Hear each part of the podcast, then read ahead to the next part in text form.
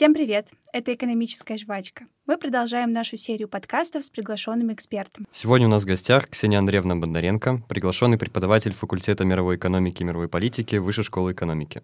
Привет! У микрофона Мирослава и Александр. Ксения Андреевна, сегодня мы хотим поговорить про очень важную для экономической системы каждой страны организацию. Хотим поговорить о Центральном банке и в особенности про политику Банка России в наши дни при сложившихся обстоятельствах. Да, нас и наших слушателей очень интересуют несколько вопросов, но для начала давайте все-таки поговорим о простых и базовых вещах. Какие монетарные инструменты нужно знать, чтобы понимать, что и почему Банк России делает сегодня?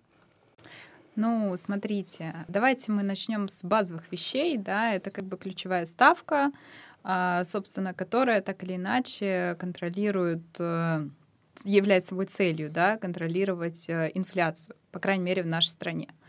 А существует также множество других э, инструментов монетарной политики. А, например, это скупка активов, так называемый quantitative easing в США. У нас это, эта история не проводится, к счастью. Вот, наш Центробанк молодец. а что касается других инструментов, это инструменты поддержания ликвидности, а, различные а, макропотенциальные меры. Это, например, а, вот вы собираетесь, если брать кредит, да, там, ипотеку что-то в каком-то коммерческом банке, Банк России рассчитывает вашу долговую нагрузку для того, чтобы смотреть, насколько вы адекватный заемщик или нет да, то есть это макропруденциальные меры. А далее есть различные ставки, есть аукционы репа а, и так далее. То есть достаточно большой а, пул различных а, инструментов, но главная история в том, а, что вы хотите посмотреть. То есть если вы хотите посмотреть ликвидность, вам нужно смотреть вот а, репа и вообще там монетарную базу, да, например, какая у нас всего есть вообще у Банка России. Если вы хотите посмотреть а, инфляцию и понять, что Банк России делает а, в части борьбы да, с, инфля- с инфляцией, инфляционным давлением, проинфляционными рисками, то это, конечно, ставка и э, такая история. Если вы хотите посмотреть, как Центральный банк помогает финансовым учреждениям, то здесь уже идут а, регуляторные меры, то есть, например, послабление банкам а, в части там, ну, различных банковских инструментов, начиная с резервов, заканчивая регулированием, да, и проверками базовыми, ну, как бы базовых финансовых учреждений. Вот так вот.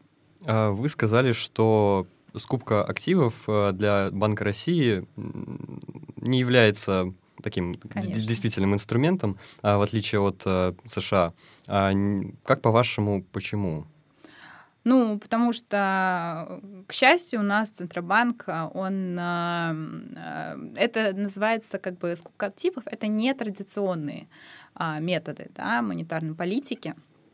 Вот, а как бы и наш Центробанк, он как бы не очень придерживается нетрадиционных, потому что эта вся история может вылиться в инфляционную спираль, собственно, что мы сейчас и видим. Да? То есть текущая инфляция — это а, не следствие, как многие считают, э, спецоперации в Украине. Нет, это накопленная история, которая продолжалась там с ковидного времени, а в некоторых э, случаях для, например, Европейского Центробанка еще раньше, да, которая а, просто базируется на скупке активов. То есть э, Центробанк покупает активы облигации различных учреждений, собственно, и тем самым вливает а, просто ликвидность в рынок, да, обеспечивает их а, притоком каких-то, а, ну, притоком денежных средств, собственно, да, вот. Тем самым, собственно, поэтому у нас рынки растут, а и Б, ну, не рынки, а индикаторы, да, скажем так.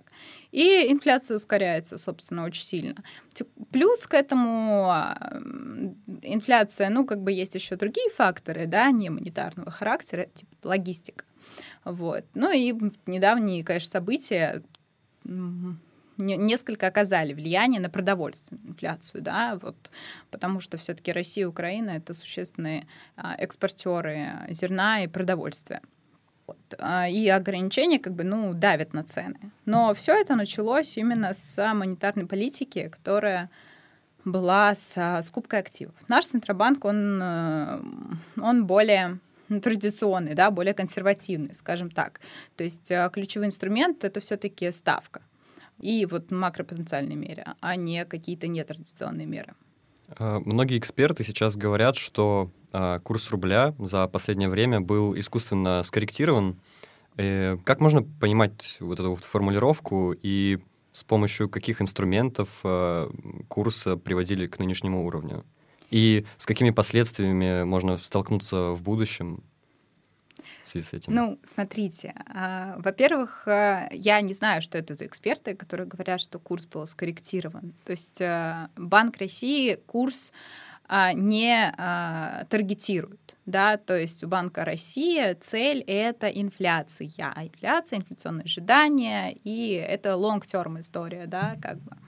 Вот. А, как бы и история с курсом, а, Банк России вмешивается, когда в рамках, а, и то это не Банк России, это Минфин, просто Банк России по указанию Минфина покупает или продает валюту на а, бирже. Вот. Это в обычных условиях, да, когда у нас а, все хорошо, вот. И с учетом просто цен на нефть, потому что у нас есть фонд национального благосостояния, который частично входит в, является частью резервов, да, общих, которые репортит э, Банк России. Вот. И получается, что а, здесь, в данном контексте, да, смотрите, вы говорите, что рубль а, укрепился, да, понятно, что он укрепился. Сначала он очень сильно снизился, ослабился, да, будем говорить так, там в моменте он достигал там 120 рублей за доллар США, если мы говорим к доллару США. А вот в, на минимуме последних дней он был там порядка 78 да, э, рублей за доллар.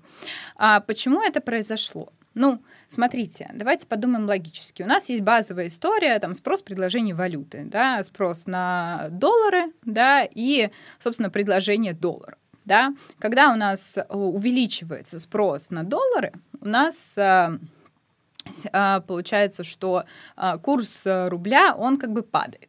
Да, то есть рубль слабее становится. А, и наоборот. Но когда у нас есть приток валюты, у нас получается наоборот, что курс рубля, он как бы укрепляется, да, и при прочих равных условиях, да, опять же. В общем, что получилось? Смотрите, у нас, во-первых, 80% выручки а, валютной а, было а, сказано экспортерам, что вы должны продавать 80% валютной выручки. Собственно, у нас предложение долларов увеличилось, правильно? А вторая история а, это стороны предложений. Со стороны спроса, что мы имеем? А, со стороны населения у нас 12% комиссия. 12% комиссия на покупку долларов и евро. Соответственно, а, люди что делают? Они не покупают потому что им жалко платить комиссию. Это как вам жалко платить за доставку, например, еды, да, какой-то.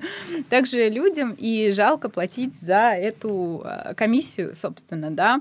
А, вроде как, как э, были прекрасные мемы про котиков и а, рыбов, помните, да? да, да, да. Рубль по 82 продаете? Нет, показываю, красиво. вот тут было то же самое, да, потому что он был не 82, а под 90, потому что была 12% наценка сверху. Это официально. Притом эта наценка была не только для нас с вами, да, как обычных там, ну, физических лиц, да, она была также для компаний. То есть э, компании, которые, например, покупали все равно импорт, хотя импорт есть, никто его не отменял, да, как бы он, да, он меньше, но все равно э, компании так или иначе пытаются, э, по крайней мере, те, которые не под SDN, не под санкциями, не в списке SDN, я имею в виду, вот, они все равно, как бы, да, так или иначе там пытаются что-то купить и так далее а, за рубежом. Соответственно, они не могли тратить также свои накопленные а, валютные сбережения, которые у них лежали на счетах. А, они могли только выходить на биржу и, собственно, покупать. Соответственно, что мы имеем? Мы имеем, что э, спрос, несмотря на то, что у нас импорт все равно упал, у нас спрос как со стороны населения, так и со стороны бизнеса, он снизился. Да? Вот. А предложение валюты в связи с этой 80-процентной продажей выручки да, валютной, оно как бы увеличилось. А, собственно, плюс там вот был период налоговый, а, конец налогового периода в марте, когда для того, чтобы платить зарплату, а, нефтеэкспортеры, они как бы, ну, людям, да, они продают просто валютную выручку. Собственно, вот в этот день был очень сильно укрепился курс, 25 по 26 число. Вот. И потом, собственно, вот в последние, в последние дни, как бы, да, вот эта вся история, она вылилась. И в пятницу, э, прошлую уже, ну, я не знаю, когда выйдет выпуск, вот, э, собственно, Центробанк сказал, что друзья, с понедельника 12% комиссия отменяется. И, собственно, если бы наш рубль был такой плохой и слабый, то он бы улетел в небеса. Но этого не случилось.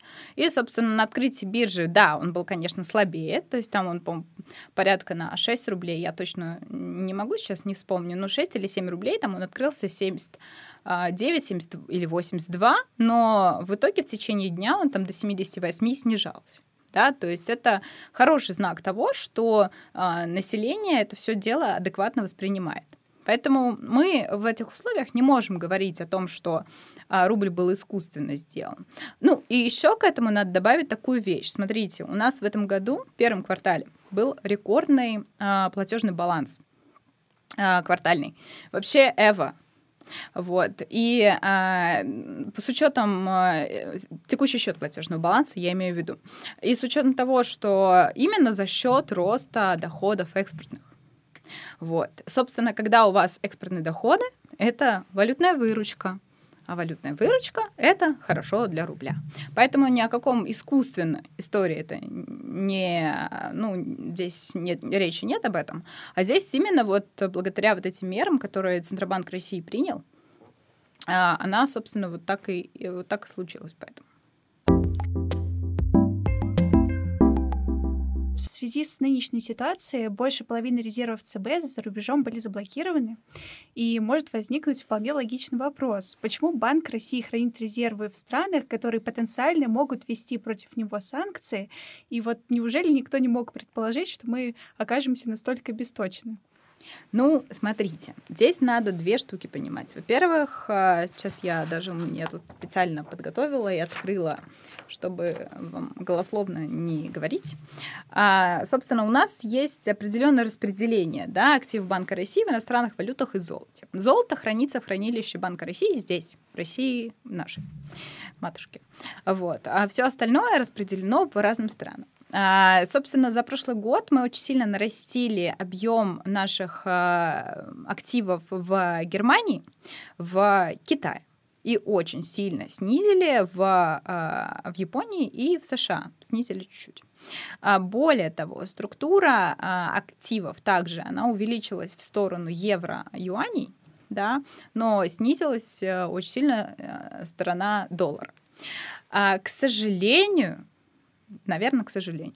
Мы не можем а, просто избавиться от всех активов в долларах потому что доллар и евро, собственно, да, доллар и евро — это наиболее ликвидные валюты, и а, для того, чтобы поддерживать, например, бюджетное правило вот эту всю историю делать, да, то есть а, там, да, э, при росте цены на нефть мы собственно, покупаем валюту, при падении выше определенного уровня цен на нефть, снижении мы ее продаем, да, и тем самым как-то снижаем волатильность рубля. Но мы как бы не а, в коем случае его не таргетируем, искусственно его не делаем, просто это как бы такое правило, которое есть не только у нас, оно есть во многих странах, вот, поэтому к этому надо относиться, ну, а как бы понимающе да, это часть монетарной политики.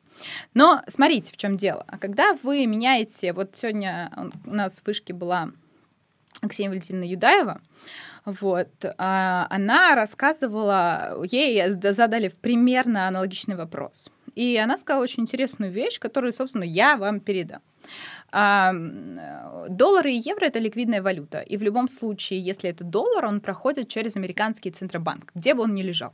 Если это не наличка, если это электронные деньги, которые вот у вас, э, как в Сбербанке, там, в любом другом банке, э, лежат, да, вы открываете приложение, смотрите а, и видите, что вот у вас там сколько-то денег лежит.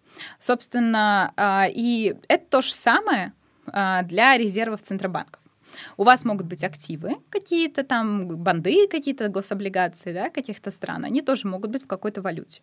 Если вы делаете любую операцию с долларом, она скорее всего, проходит через американский банк. Притом какой-то крупный банк, у которого есть э, корсчет в э, ФРС. Вот. И где бы у вас ни лежали доллары, э, в Китае, в Японии, там, может быть, еще где-то, они все равно будут переходить в процессе вот, да, там, изъятия перевода через американский центробанк, потому что это доллары. Ну, не центробанк, а банк, да, какой-то крупный. А, то же самое с евро. То же самое с юанями, так через китайские банки, через банк страны-эмитента этой валюты. Вот. И в итоге мы имеем две вещи. Либо, то есть у нас э, получается, что наши резервы, они должны э, нам помочь и экономически, ну, в случае, да, там, э, падения курса валюты, и а, геополитически, в случае ре- реализации геополитических рисков. Смотрите, золото, оно недостаточно ликвидно. То есть вы а, просто продав золото на не можете поддержать рубль и доллар да, ну потому что это золото, а это рубли к доллару. Вам нужны доллары, чтобы поддержать рубль по отношению к доллару в рамках бюджетного правила, опять же, да. Вот. А то же самое с юанями. К тому же там а, у Китая там другие, другая история, у них достаточно высокие а, ограничения по выводу капитала, вы это знаете, capital control стоят, а, плюс у них там а, два валютных курса, да, для эм, э, импортеров и всех остальных. И э, какая у них валютная политика, тоже надо понимать, что у них э, курс все-таки так или иначе он а, таргетируется Центробанком через вливание, ну, опять же, долларов да, в систему, через репо операции. Вот, собственно, в этом контексте, смотрите, геополитически хорошо хранить деньги в золоте, юанях, да, ну, френдли для нас э, валютах, валютах и в золоте. А вот э, экономически вы, ну, тяжело поддерживать экономику в этом контексте. И это исторически сложилось, это вся финансовая система всего мира, она так работает, да, что у вас э, для того, чтобы вот, ну, платить за импорт, э, платить за, э, вот, поддерживать, да, как-то смягчать, да, колебания волатильность валюты, вам нужны именно доллары и евро. Вот. Поэтому, собственно, ну, мы не можем сказать, что надо было избавиться от этого. Но это нельзя сделать, потому что вам нужны по-любому такие активы. Вы же дома, например, когда собираете там какие-то у вас накопления есть, вы же их тоже диверсифицируете. То есть э, в рублях проще, рубли не надо менять, да, они у вас, для вас, для повседневной жизни более ликвидны. Но, например, там для какой-то подушки безопасности или для диверсификации просто вы можете купить там юани, доллары, евро да, и иметь какой-то портфель. То же самое, как и что и делает Центробанк. В любом случае, резервы сейчас заморожены, и пока что, я так понимаю, нет какой-то определенности, что с этим делать, а, потому что резервы являются одним из важнейших а, инструментов а, монетарной политики, который проводит Центробанк. Как Банк России сможет компенсировать отсутствие валютных резервов? Ну, смотрите, во-первых, а, у нас резервы за последние, начиная с 18 марта, а, собственно, они были 606 а, миллиардов и 2 долларов, да, а сейчас они 609. Собственно, мы видим рост резервов Центрального банка. Ключевой вопрос, что, за счет чего этот рост, это, честно говоря, этот вопрос меня тоже очень сильно волнует откровенно. Потому что, а, это может быть переоценка. То есть, например, у вас э, у Центробанка резервы, вы понимаете, что это не только валюты, да, это могут быть активы. То есть, например, банды какие-то, гособлигации каких-то стран, акции, да, и так далее. Вот, но с высоким рейтингом, понятно, потому что они а, должны быть а, ну, надежны для, потому что это все-таки а, богатство нашей страны, да, так или иначе, накопленное. Вот. А, возможно, это переоценка, да, а, скорее всего, частично да, потому что там золото растет и так далее. Вторая история — это, а, вероятно, какие-то операции а, вот э, с несанкционными а, историями. То есть, например, это может быть покупка золота например, да, но, к сожалению, Центробанк, он свою структуру раскрыл только на конец 2021 года, да, в последний раз, и сказали, что в ближайшее время пока раскрывать ничего больше не будут. Вот, ну, правильно делают, потому что, на самом деле, нашего Центробанка статистика одна из э, вообще самых лучших в мире. Это не потому, что я в России живу, да, потому что это правда, потому что я смотрела множество сайтов за свою жизнь а, разных стран, центробанков, и наш просто, вот у нас есть вся вообще статистика, которую только можно. И достаточно она быстро публикуется. Вот. А, поэтому структура международных резервов, ну, именно в таком формате, как он публикует наш Центробанк, очень мало в каких Центробанках вообще публикуется. Вот. И как бы, но мы не знаем, а за счет чего они растут. Может быть, это, это, конечно, частично текущий счет, то, что у нас был профицит очень высокий, да, в первом квартале и так далее. Вот. А это может быть накопленное золото, это может быть покупка юаней, да, другое дело, что там санкции и так далее э, на все операции, которые совершаются с нашим Министерством финансов и Центробанком. Другая история еще э, санкции вводятся на именно электронные деньги, да, то есть, ну, не электронные, в кавычках электронные, а те, которые у вас на счете лежат в каком-то банке. А вот кэш, сколько там кэша и что он там делает, это ключевой вопрос. Честно, я гуглила, искала, и меня эта тема очень давно волнует, но я этой информации не нашла. И, скорее всего, Банк России не будет это раскрывать. Вот, потому что это, ну, а, сейчас это очень серьезный геополитический вопрос, очень высокие риски. Вот. А, поэтому, ну, по оценкам у нас порядка там половины, да, резервов, они заморожены. А, кто-то говорит, что там из там 609 у нас сейчас миллиардов долларов, да, а замороженные там кто-то говорит 300, по оценкам там Министерства финансов э, Силуанов говорил там, порядка 400, если я не ошибаюсь. Вот. А, но в целом для выплат э, как бы а, по нашим обязательствам у нас более чем достаточно всего.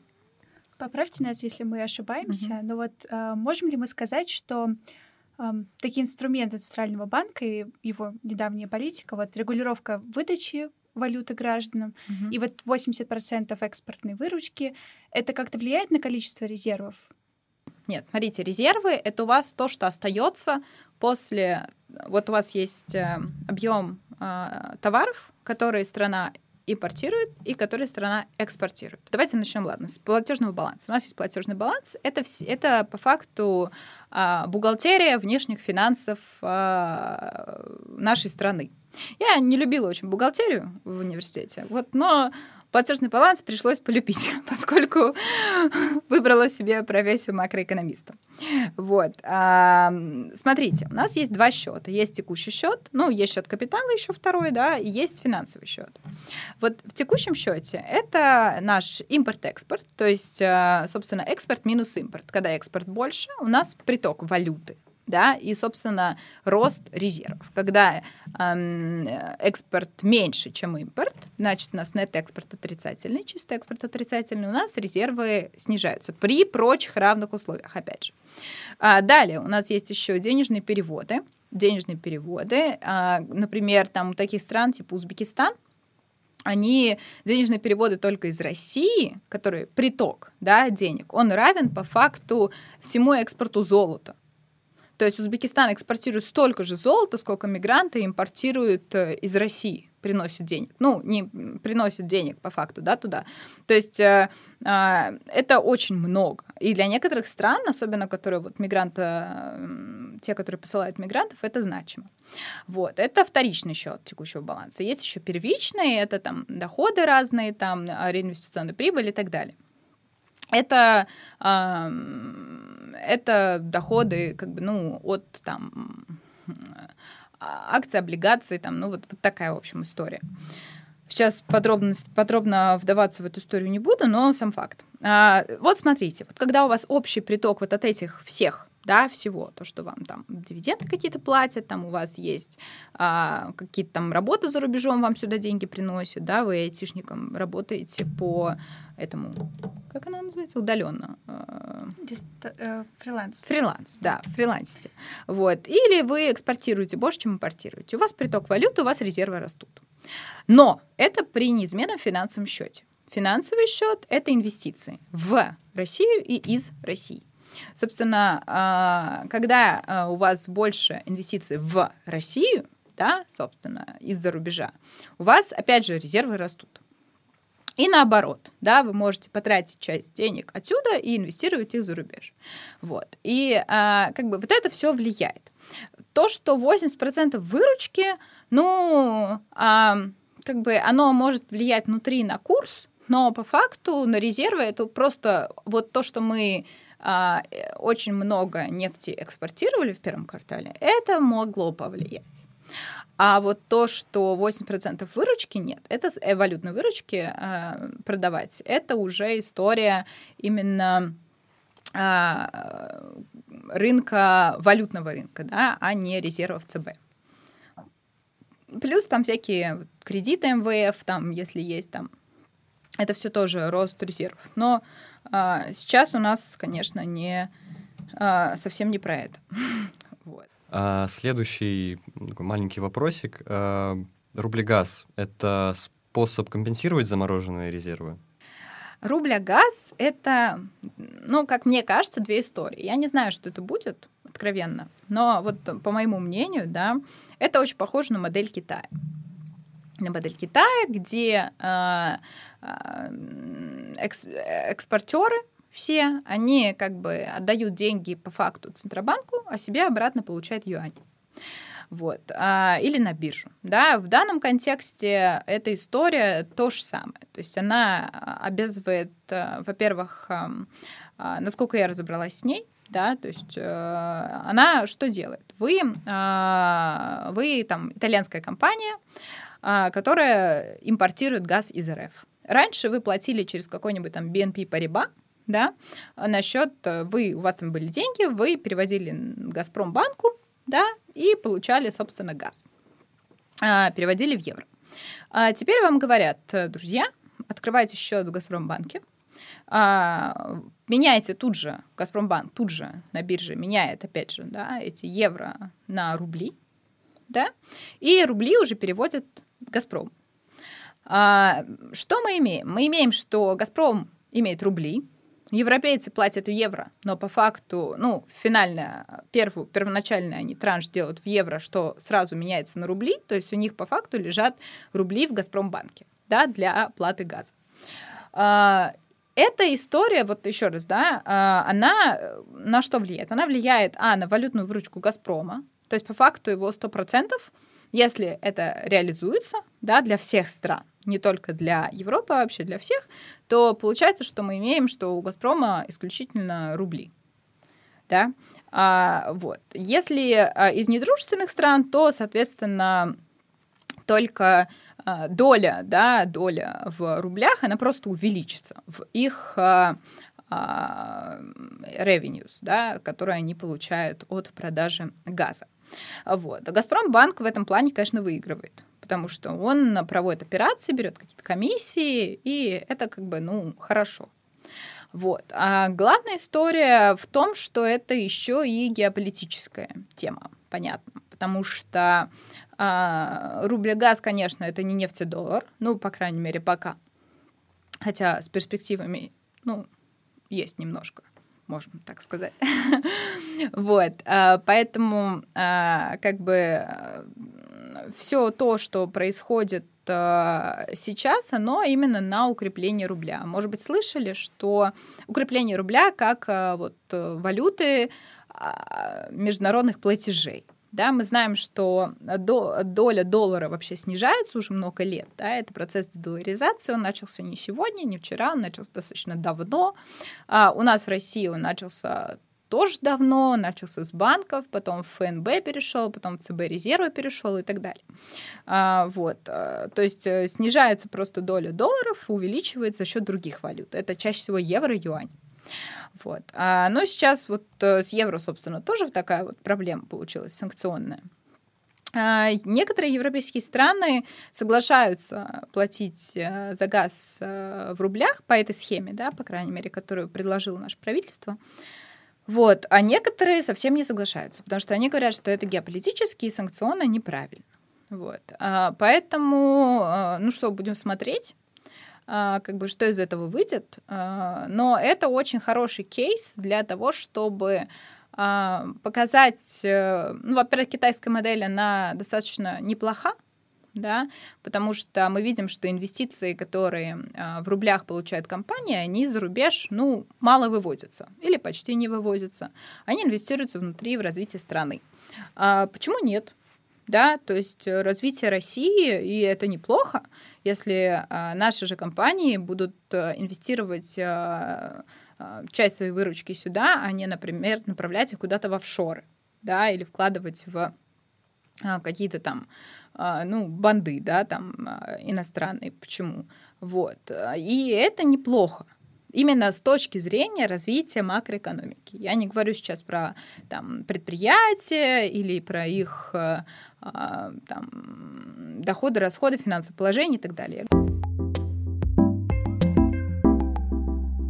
Так, следующий вопрос. Вы уже частично ответили на него, но хотелось бы поподробнее разобраться в этой теме. Вот Банк России использовал политику ограничения свободы движения капитала. Uh-huh в плане выдачи также валюты населению. Угу. И вот э, для чего это было сделано, вы уже частично ответили. А вот можно ли ожидать, что в ближайшем будущем ограничения будут сняты, и как это работает вот на макроэкономических моделях, угу. хотелось бы услышать. Ну, смотрите, во-первых, а, вот эти вот 80% а, валютной выручки и вот эти, во-первых, уже 12% сняли да, то есть предприятия уже могут покупать э, э, валюту без комиссий на бирже. Это хорошо это уже частичное, частичное снятие, да, собственно, ограничений. А по поводу 80% валютной выручки, ну, вероятно, может быть, ограничения будут не, несколько смягчены, но это все зависит от, э, опять же, да, от развития макроэкономической ситуации, от развития вот этой санкционной всей а, истории, которую мы видим. И, конечно, в том числе это было введено для того, чтобы просто не дать рублю улететь в небеса. Понятно, потому что, опять же, Центробанк курс не таргетирует, 50 раз повторю, но а, волатильность курса, это его а, Центробанк очень сильно беспокоит. Да? Вот. И высокая волатильность курса Центробанку не нужна. Собственно, и экономике тоже не нужна.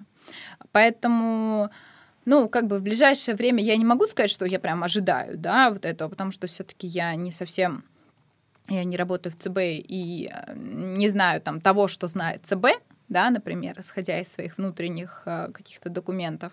Вот. Но в перспективе почему нет? Может быть, эти ограничения будут несколько, ну, смягчены. Но все, опять же, зависит от ситуации, которая будет макроэкономическая. А, давайте теперь немножко переключимся на внутреннюю политику Центробанка. Ага. А, вот недавно была новость, 8 э, апреля Банк России заявил а, о том, что он а, снижает учетную ставку процента с uh 20 до 17 процентов, а, учитывая то, что до этого в конце февраля а, он повысил эту ставку с 9,5 до 20 процентов. uh А, неужели при условиях ну, растущего количества санкций и при нынешнем курсе это э, оправдано и безопасно. Окей, смотрите, а почему хайкнули ставку? Сначала первый вопрос, да, до 20. А почему? Потому что появились огромные проинфляционные риски. Вы видели, как народ все скупал. Это был просто потребительский ажиотажный спрос. А, реально очень сильно задрайвенный потребителями. А потому что и плюс у нас а, рубль а, опустился, да, я опять же повторюсь, до 120 долларов а, рублей за доллар. Вот. И это было, ну, конечно, негативно, и Центробанку надо было что-то делать. Собственно, история 20% это что? Это для того, чтобы люди и компании переложились в депозиты из реального сектора, чтобы они не покупали бездумно всякие там а, четыре пачки, там, я не знаю, там, начиная от там, порошка, заканчивая машинами и так далее. Да, потому что 20% в год — это очень хорошая ставка в любом случае. Это выше, чем инфляция. А наша текущая у нас инфляция 16,9, если я не ошибаюсь, на конец марта, по-моему, там недавно публиковались данные еще 17,1. Ну, э, сам факт, да, что э, наша ставка, она, э, вот эти 20%, оно даже планируемую инфляцию еще в феврале, она вообще была там, ну, существенно ниже, там, в два раза меньше почти, вот, чем, чем в марте инфляция. Это вот все, что за март ЦБ понимал, что будет ускорение инфляции, за счет роста инфляционных ожиданий, за счет ажиотажного спроса населения, за счет падения курса рубля. Собственно, поэтому Центробанк и хайкнул прям до 20. А, но что происходит сейчас? Что происходит сейчас? Сейчас э, вот э, на прошлой неделе э, Центробанк ее действительно снизил, да, 8 апреля э, до 17% на 300 базисных пунктов. Это прилично. А, тем самым он дал рынку понять, что а, а, в пресс-релизе уточнилось, что инфляция замедляется. И это правда, потому что очень многие, а, очень многие компании, которые искусственно повышали цены просто из-за того, что был спрос выше, люди были готовы покупать по этой цене. Они уже сейчас, когда спрос ослаб, когда люди более-менее поняли, что что вообще вокруг происходит, а, они начали эти цены, ну, частично снижать. И даже, если я не ошибаюсь, на этой неделе была то ли стабилизация, то ли небольшая дефляция даже, в недельном выражении. Что, собственно, знает Центробанк, потому что у него больше информации, чем у нас с вами. И за счет того, что а, инфляция как бы, ну, стабилизировалась относительно, а, они и понизили эту ставку. Это первое. Второе и самое главное, самое главное, что у нас сейчас экономика будет падать. Это всем понятно. За счет того, что очень все равно у нас безработица так или иначе увеличится, за счет того, что многие компании уходят, хотя частично они передают свои активы а, нашим да, а, компаниям. А, но все равно э, это как бы, ну, ослабит так или иначе там доход населения, да, вообще. А, второе, это все равно спад экономики, потому что история история с а, снижением вот, покупать потребительской активной инвестиции просядут и потребление просядет, если мы говорим о ВВП по а, потреблению. А, собственно, насчет экспорта я не уверена, но все равно текущие санкции, они, конечно, негативное влияние оказывают на экспорт. Это как бы никто не спорит. На импорт тоже, то есть, может быть, экспорт будет частично там компенсирован, да, падение экспорта будет компенсировано падением импорта. Вот. Но э, в, в общей сложности экономику надо поддерживать. Да? К тому же, и за счет этого, когда снижаете ставку, сейчас уже сразу там несколько ключевых банков, они снизили сразу процентные ставки на ипотеку, например, до 16,9, примерно приравняв их к ключу, да, ключевой, а для того, чтобы показать людям, что вот, да, мы, а, мы идем, да, как бы можем вам помочь. И третий пункт — это то, что в России и вообще в странах СНГ а, монетарный рычаг а, вот э, я сегодня тоже студентам рассказывала на паре, что а, монетарный рычаг инфляции, он менее сильный, чем в западных странах. У нас более сильный фискальный рычаг. Потому что наши люди, вот если они получат какие-то дотации да, от государства, они побегут тратить радостно. А вот э, для того, чтобы взять кредит, это надо подумать, все равно большей части населения, несмотря на то, что у нас, да, возросло, возросла там кредитная нагрузка населения, у нас увеличился объем там за последние годы, да, там вот э, займов вообще, кредитования и так далее. Но э, он все равно совсем не такой, очень сильно ниже, чем в западных странах. Это надо понимать. Поэтому монетарный рычаг, он, э, он как бы в плане инфляции, он а, то есть снижение ставки, оно прям так сильно драйвить инфляцию у нас ну, не будет. Да? И сейчас между вот в этих условиях именно поддержка экономики это очень а, важно. Это реально важно. Вот, надо спасать. И Центробанк спасает. Вот немного также о спасении людей, населения и прочих поддерживающих вещах. Угу. Немножко отойдем от политики Центрального банка и поговорим о возможных вариантах воздействия государства, такую контрциклическую политику, как политика вертолетных денег. Вот. Насколько она уместна сегодня, и если кратко, в чем она заключается? Ну, она вообще неуместна на самом деле. А, и вертолетные деньги это то, что было там в 90-х годах, да, а, которые разогнали инфляцию. А, ну, вряд ли у нас такое будет. И все-таки у нас Центробанк, он против этой всей истории, что скупки активов, что вертолетных денег и так далее. Потому что это разгоняет инфляционную спираль. Если у вас инфляция движется по спирали, то ее очень сложно остановить.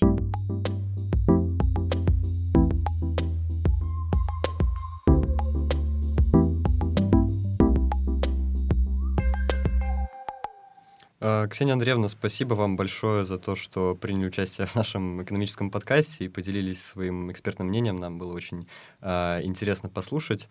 А сегодня мы с вами обсудили роль Центрального банка, его основные инструменты и э, прочее, и многое, да, многое-многое другое, даже что не касается Центрального банка. И это здорово. Спасибо вам большое. Напоминаю, что у нас в гостях наш замечательный эксперт Ксения Андреевна Бондаренко, преподаватель факультета мировой экономики и мировой политики Высшей школы экономики. Будем рады видеть вас снова. С вами была «Экономическая жвачка» и ведущий сегодняшнего подкаста Мирослава и Александр. Спасибо большое за прослушивание. Подписывайтесь на наши социальные сети и до новых встреч. Всем пока.